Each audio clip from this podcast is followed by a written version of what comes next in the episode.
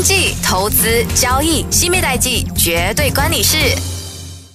欢迎收听新米代集，我是 Currency Queen 新米狗。今天要跟大家浅谈英国脱欧的后遗症。但我们首先先来聊聊是什么原因让英国人想要跟欧盟分手呢？在二零幺六年六月二十三日，那英国在是否要脱离欧盟举行一个全民公投，而当时仅仅只是一个五十二八仙的投票者支持脱欧。当然，这一个支持脱欧后呢，那当时呃，这个英国的首相卡梅伦，他本身其实是支持留在欧洲的。也因为成功的这一个呃，就大家都决定要脱欧，所以当时他也卸下他的这一个首相的这个任务，然后把这个首相的职位交给 Teresa May。那这一个呢，待会儿我们再来探讨一下这一季这一个首相的一些事件。那我们先来说一下，在这一个二零二幺年一月份的这三十一号的时候，英国才正式脱欧。而在当时十二月二十四号，那英国和这是欧盟呢，他们达成了脱欧之后的贸易安排。那英国在这脱欧这件事情总算是告一段落，而英国也走入了一个全新的时代。那英国为什么要脱欧呢？简单来说，那英国人他原本就比较是有钱人，但是。欧盟的人，他们去英国会对这些英国的劳动市场造成这一个冲击啊。举个例子，比如说一家公司，他要招聘呃一个在这些工地做工的人，当然在工地做工的话，其实是很累很累的一个工作，那愿意做的人很少。那当然，这一个老板他就不得不提高这些工资来吸引这一些人帮他做工。但是这一个进入了这个欧盟，大家都是欧盟的成员一份子之后，那欧盟它其实也是有这一个移民政策。大量的这些欧盟的劳工，或者是这一些啊这一些移民的人呢，他们就可以就直接进入到了英国，甚至一些我们讲的这叙利亚的难民，他也是有一部分是分配到在英国的。这样子，老板就可以用很低很低的价格来去雇佣这一些廉价的这些啊这一些工人，那就造成了这一个英国人他就是有不舒服，然后这本地人也是失业。当当然，这只是其中一个原因。那谈到了这移民的问题，这可以说是让英国人是最不舒服了。因为欧盟呢，其实他们对于这中东的难民可以说是它的政策上是放比较宽的。那许多的这些中东难民，他们也都跑到了欧洲去避难。那其实对于英国人来说呢，他们本身就不怎么希望可以去待见他们。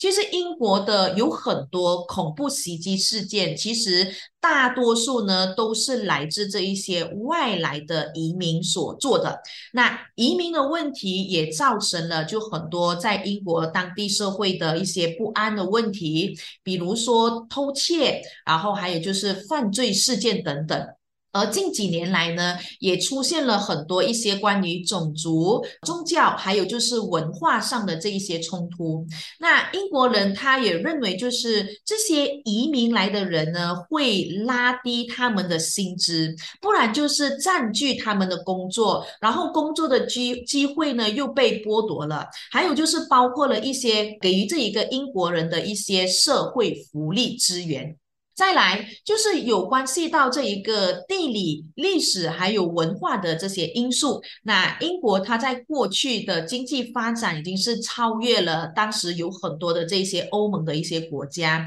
又是世界工厂，然后又是这一个呃日不落帝国，他们其实本身都一直在呃在怀抱着过去十九世纪大英帝国的一个荣景，所以有很多英国人他们自认是不属于欧洲。人，而本身就是为自己是英国人而感到个自豪的。那当然，加入了这个欧盟是有好处也有坏处的。那加入欧盟就意味着英国的经济政策都必须要服从这整个欧洲共同市场。那在主权上的问题，其实英国人他们都不愿意再被绑手绑脚，然后这一些也希望一些在英国本身自己一个国内的大事，他们想要可以自己做决定。毕竟在还没有脱欧之前，那这个欧盟它是由这二十八个国家组合而成，所以从这一些政策上，比如说。关税，或者是自由贸易区，还有一些经济联盟，甚至是这一个司法、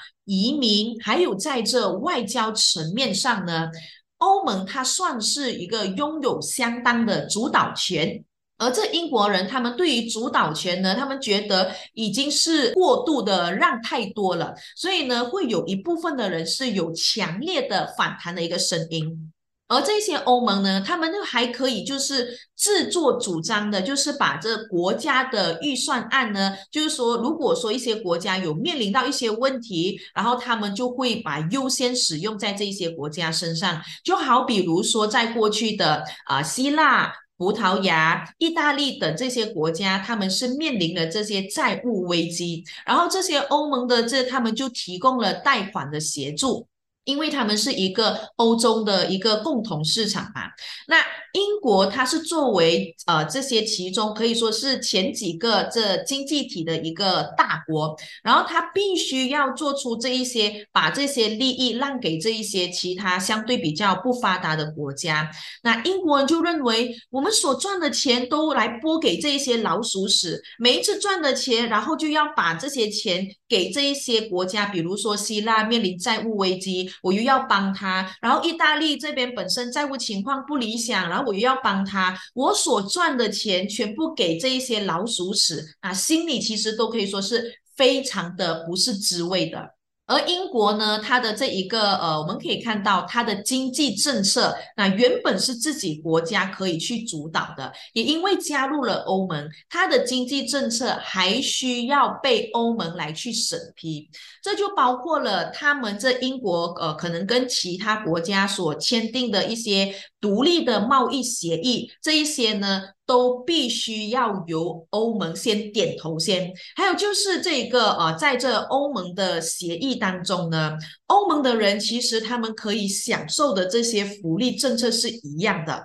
啊，比如说就是今天我们在英国，我们是英国人，然后我们在英国做手术的话，那就是需要在这英国他国国家的一个医疗体系来去做登记。那原本在这一边，我本身是英国人，我要做登记，然后这一个要排队。等的时间自然就是比较久了。可是因为跟欧盟的这一个利益是绑定的，再加上这一些欧盟，它如果说有其他的成员国，如果他们想要来英国这一边，呃，去呃，就是做手术的话，他们的这一个他们的福利是一样，所以也就表示说，他们都要一起排队等很久。那当然，对对英国来说，在我自己的国家，我还要把我的福利给你们。那当然，他们是非常不愿意的。那最重要的是哦，就是英国如果它本身是脱欧成功的话呢，那他们就会想到，就是在这一边省下这一个每年需要缴费给欧盟的这个会费。那这个会费其实大约就是在一百八十亿英镑。那英国可以说是这个欧盟里面呢。呢缴纳这入会费呢是最多的一个国家。那其实法国和德国他们缴纳的这个入会费呢都没有英国来的多。可是英国的这个话语权却没有德国和法国这两个国家来的更高。那所以其其实英国它在脱欧之后呢，英国他就认为，哎，我可以省下很多的这一个缴纳金，然后就可以把这一个费用呢用在财政上身。上，然后用在这个英国社会福利上，那这就是英国的这个最主要的一个目的。那对于这现在的这个英国来说，近些年呢，我们可以看到这个经济的压力非常之大，在包括了 MCO 以后，所以你们可以看到，其实这个国家的政府呢，在这个社会福利上呢，其实是一直不断的在给予这一些人民，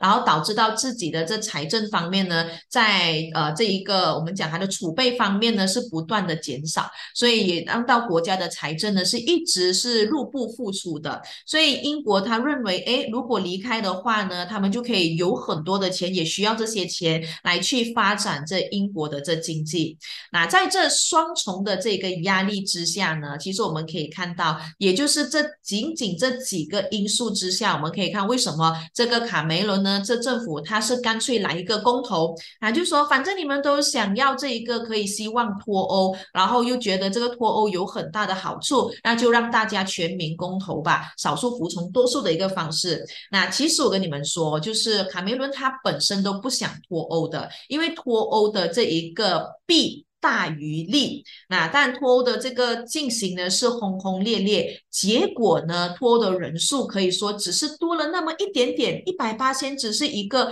五十二 percent 而已。当然，为什么要去呃要进行这这个公投呢？是因为当时卡梅伦他为了要成为英国的首相，他在里面他就说了，如果你让我成为首相的话，我就让全民举行这一个脱欧的公投。那他成为首相。他必须要履行承诺，所以他在当时就举行了这一个脱欧公公投。那当然，在这一边全民的脱欧公投还真的是支持脱欧。那这当时的这个英国首相呢，他这个卡梅伦他就没辙，因为其实他也并不想要脱欧的，而是他就是把这一个当做是一个选举的筹码啊。结果呢，事与愿违，那他就辞职呗。脱欧这个事情就交给其他人，那他不干了，所以他就把这个首相的重任呢交给了那 Theresa May。那接下来我们谈一谈过去这几年为何英国和欧盟他们总是无法脱得干干净净呢？那过去的这五年期间，其实英国和欧洲他们经历了漫长的一个谈判。那这两任英国首相呢，也因为脱欧而离职。这两任是包括了呃这一个卡梅伦，还有就是 Theresa May。哎，那政府呢也多次的改组。英国和欧盟之间呢，其实也一直争吵不休，因为事情呢，它其实是远比想象的还要艰难和复杂。那终于，他们在这个二零二一年的时候呢，一月份完成了离婚手续。那他们又经历了近一年的争吵，然后才来开始在这一边啊啊达成了这个贸易上为核心的一个啊这个关系的协议，才可以说是完成了真正意义上的一个脱欧。那么英国它的脱欧呢，到底是卡在了什么地方呢？那英国和欧盟之间的分支主要又是在哪里？那我们先来谈第一个。第一个呢，就是分手费的问题。欧盟他觉得英国突然你要离开了，应该要付一笔分手费，不然的话，其他的国家也像你一样有样学样，你离开他们也要跟着离开，那整个后果将会不堪设想。因为毕竟我们可以看到，从在一开始就已经是来到了最高有二十八个国家，就是欧盟的成员国。那现在英国离开了，就是有二十七个成员国，而在这个依据在呃过。去这欧盟的预算案呢，其实它是七年制定一次的。那二零幺四年到二零二零年可以算是一个周期。那他们会要做的一个讨论就是钱要如何分配，然后要如何花，早已经安排好了。可是呢，这个英国它途中要离开，那他应该要把后面几年的钱。补齐了才可以走。那再来就是在欧盟里面呢，其实有很多英国的工作人员，因为他们都是可以自由进出的，所以日后他们的这个退休金、他们的福利，还有他们的工资等等呢，应该需要由英国人提前去支付。所以英国呢，他本来一开始一分钱都不想要给的，因为毕竟自己呢，他每一年在这一个交给欧盟的钱已经是足够多了。我们讲的那一个就是欧盟的这个会费，到呃大约是一百八十亿左右。那现在呢，你还要我再支付未来的钱啊？这肯定是更加不要嘛。可是后来又发现到，哎。如果我今天不要出钱的话，我就脱不了身。所以他们开始转移他们的这一个策略，就开始为这一些金额上的问题跟欧盟开始进行一个讨价还价。那这个数额呢，其实我跟你说是不少于五百亿欧元的。那第二个他谈不拢的地方，其实就是在英国的北爱尔兰，还有就是爱尔兰本身自己一间呃这一个呃独立的呃这个国家，那这之间呢要不要设立硬边界的问题？那其实英国脱欧进行当中呢。最麻烦的问题就是这爱尔兰的边境问题。其实，在脱欧之前，许多的北爱尔兰和爱尔兰他们的这个居住地和工作地呢，是分这个呃边界两侧的。所以每一次他们都可以怎么做？他们都可以就是进进出出非常的方便。然后目前呢，我们可以看到，在过去大约是有三万人，他们是可以自由穿过北爱尔兰和爱尔兰的一个边界，而这个北爱尔兰呢和爱尔兰之间边界，他们是不需要有任何的海关边检程序。可是，在脱欧之后啊，这一个情况就好像是在，如果我们用马来西亚跟新加坡来做比喻的话，就好像新加坡和柔佛新山的一个边界。那如果你在这一边你要去新加坡的话，你进出是需要这一个检验这个护照的。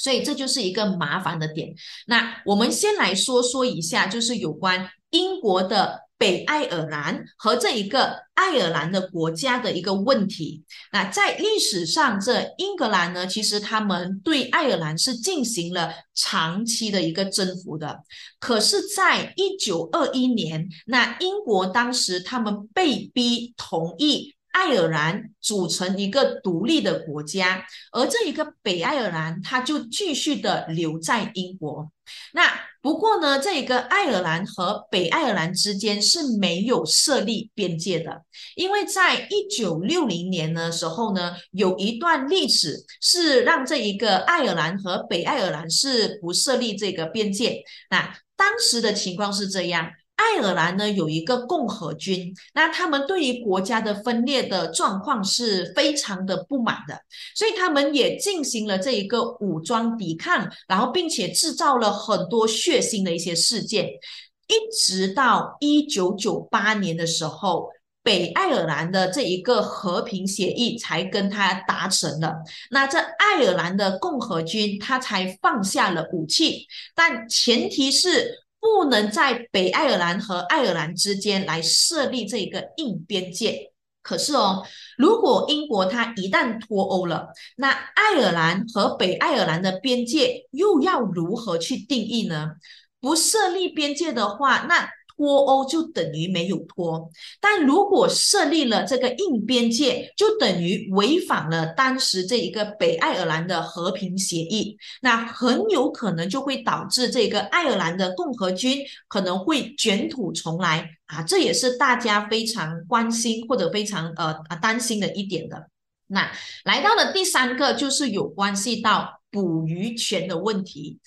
英国的海域，它的这一个渔业资源呢是非常丰富的，而这个欧盟对于成员国的这个渔业资源呢，他们是属于按照配额进行统一的分配。这样一来，英国人他其实就只能在自己的三分之一的海域来捕鱼，剩下的要留给其他欧盟的成员国。那我们当时呢有一个报道是有记有说到了，二零幺幺年到二零幺五年。英国在自己的海域，它只捕获到了九万吨鱼，而其他欧盟成员国，它捕获到了七十六万吨。那英国他就觉得自己吃亏啦。当然，在这一边，其实这渔业。对于在英国 GDP 的一个贡献，其实它的占比只是一个零点一趴而已，可以说是微不足道的。但是对于英国人来说，哎，这件事情是事关主权的问题，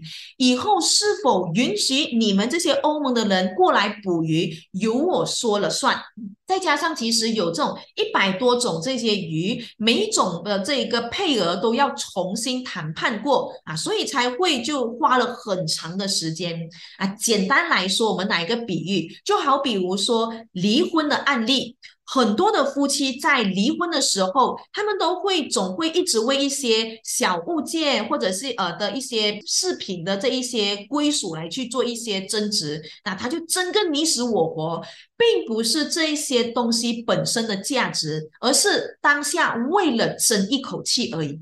那英国和这一个欧盟的谈判呢，其实他们在有有这个实质利益的一个分支的，也就是很大的程度上呢，他们其实更多的是在意气之争。大家都要面子嘛，不可以做出妥协，因为做出妥协的话，那我会被我的民众给炮轰起来啊！他们又没有办法给民众来个交代。那好在最终呢，大家也是回归了理性，然后达成了协议。那虽然说用了好几年的时间，当然总比没有协议的硬脱欧还来得好。而这一个脱欧协议呢，其实可以跟你说是长达了两千多页的。那英国脱欧对于欧盟来说就是一个大事件。这协议对双呃双方来说呢，其实是福还是祸啊？其实这对我们来说就是需要时间来去检验了。接下来继续聊聊英国受困脱欧的后遗症。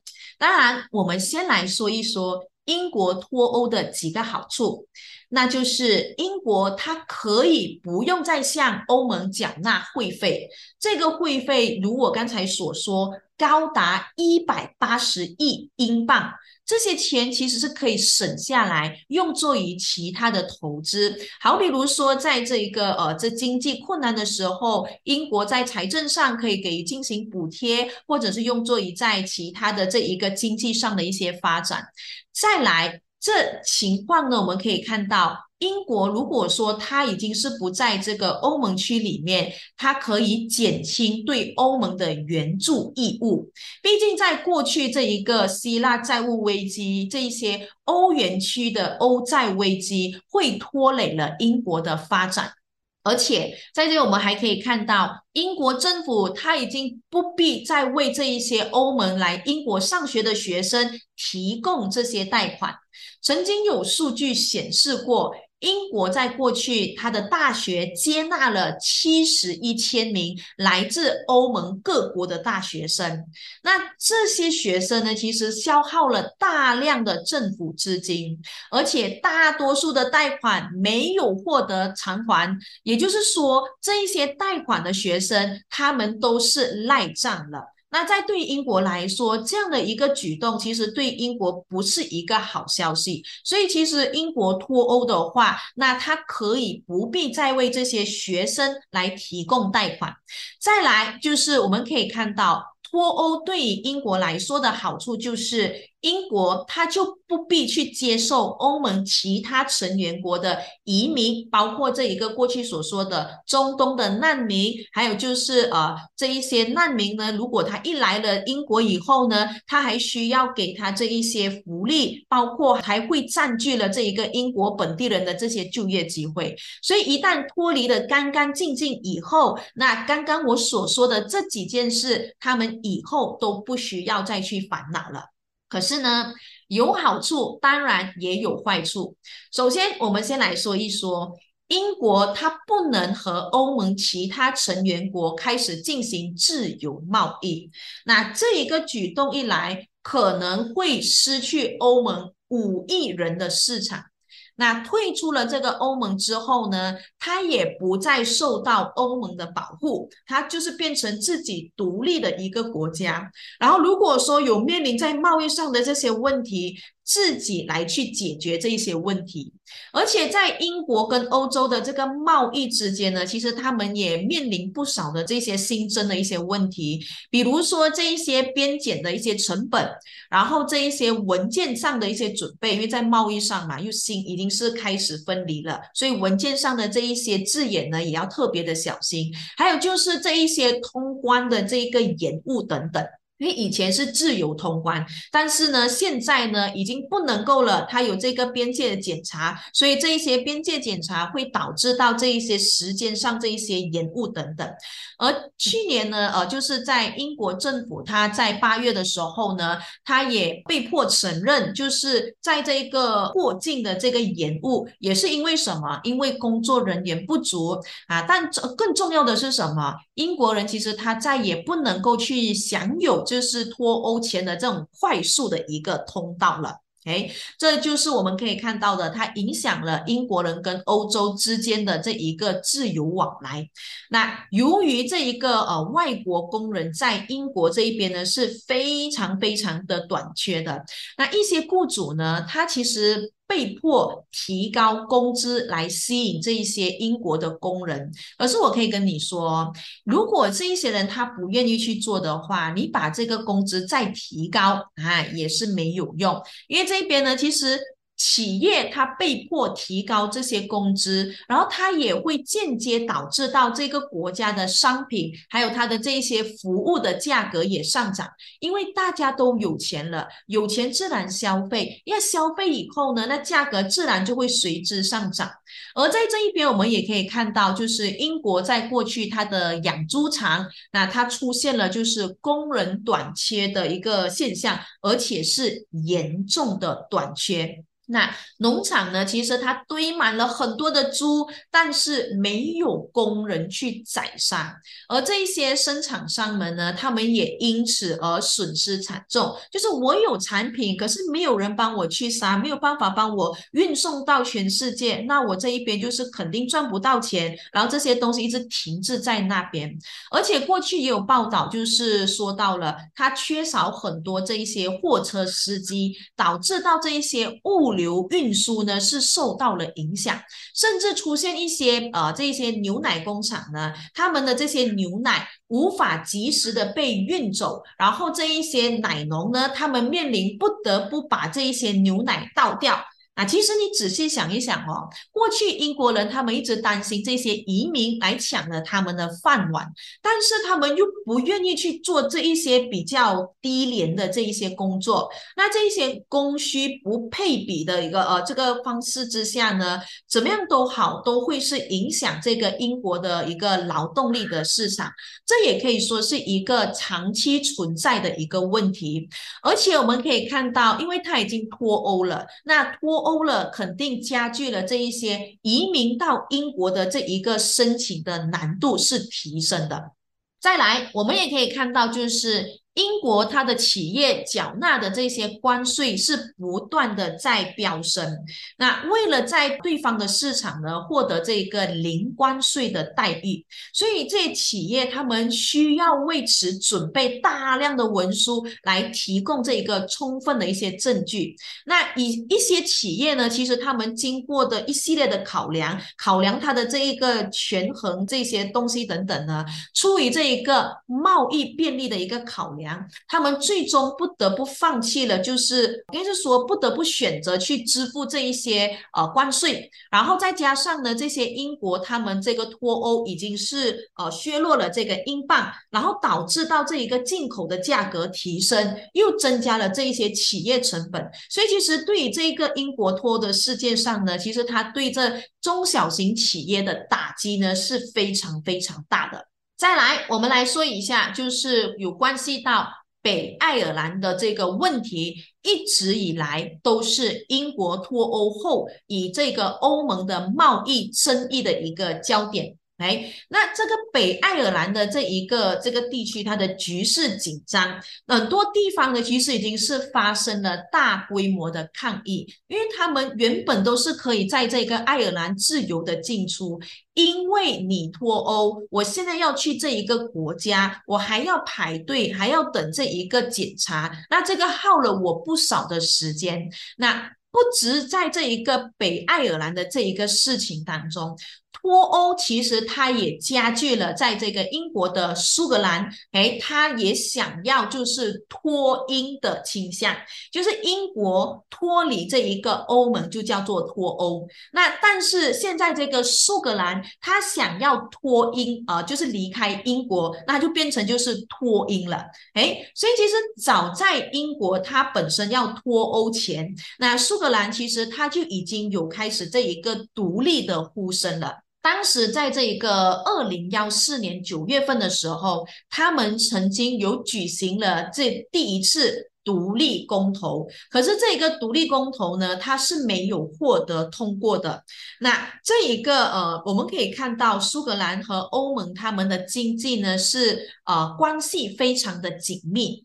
那多数的这些苏格兰人呢，他们在英国二零幺六的举行的这一个脱欧公投中，他们其实是占大部分的人是支持留在欧洲。在这英国，他选择脱欧之后。那苏格兰它的这一个独立的情绪可以说是进一步的再加强了，而这个苏格兰的现任政府呢，他也表示，接下来苏格兰它将会举行。第二次苏格兰独立公投，所以你看哦，英国它本身在这一个呃北爱尔兰事件当中还没有就是把它画上句点，然后这苏格兰又开始出现了。那其实对于英国来说，那前门着火，后门也是在着火，所以他们其实在这一边也是一个可以说是左右为难。当然，在这一个脱欧之后，那英国它重新打造新的全球贸易协定，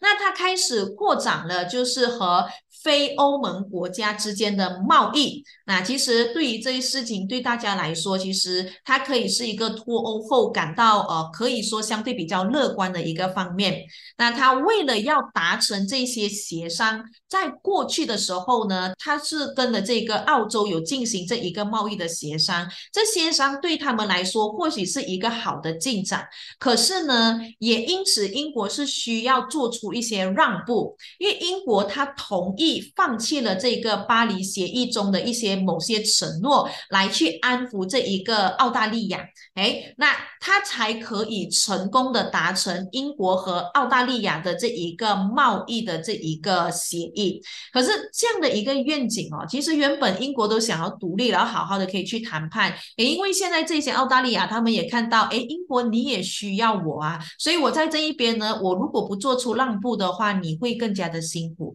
所以呃。这个澳大利亚这一些国家呢，他们也在这一边趁机的哎刁难了一下这一些英国人。那也因为这样呢，英国其实他被迫在这一个英国跟这个澳大利亚的这个自贸协议谈判中让步，就让到自己变得也没有那么的有这一个呃主导权了。那当然，其实，在这一个前英国首相鲍里斯·约翰逊他的设想里面，那脱欧后的这个英国，其实他们要做到的就是全球化的英国，然后来维护呃这一个所谓的英国和美国的这一个特殊关系。那在这个过程中，其实他们可以说是扮演着非常重要的一个角色。那这鲍里斯·约翰逊他其实希望可以通过。追随美国，然后再加大向这一个欧洲之外的地区。扩展他们的这个贸易，然后对于在这一起脱欧事件上呢，可以给予一些对冲啊，所以在英国的这一些政治上呢，或者是说在经济上、国际影响力等等呢，可以就是减缓带来这一些比较负面的影响。可是这个脱欧其实持续的影响到了英国的贸易，还有北爱尔兰的这个问题的僵局难破，再加上苏格兰要闹独立，还有英国跟美国它的双边。分支呢也是不断的这一个升温，那其实受困于在这一个脱欧后遗症的英国，那对于大家来看呢，越来越觉得其实好像脱欧后并没有好，反而更加的不理想。当然，它也有好的一个层面，就好比如说，我们可以看到现在又换了这一个新首相，而这个新首相，诶，他是印度之子哦，所以我们反而更加的会去期待接下来这一个英国跟印度的贸易上是不是有更多的密切往来。毕竟在中国以后这一个大国人口最多的，我们也都可以特别的去关注在印度的这个市场。好了，今天就先聊到这。我是 Currency Queen Simigo，记得留守 Simi 代集，我们下周空中见。更多资讯可浏览念子书专业西米购吴诗梅，锁定每逢星期五早上十一点西米代记，让金融分析师西米手把手带你听懂世界经济。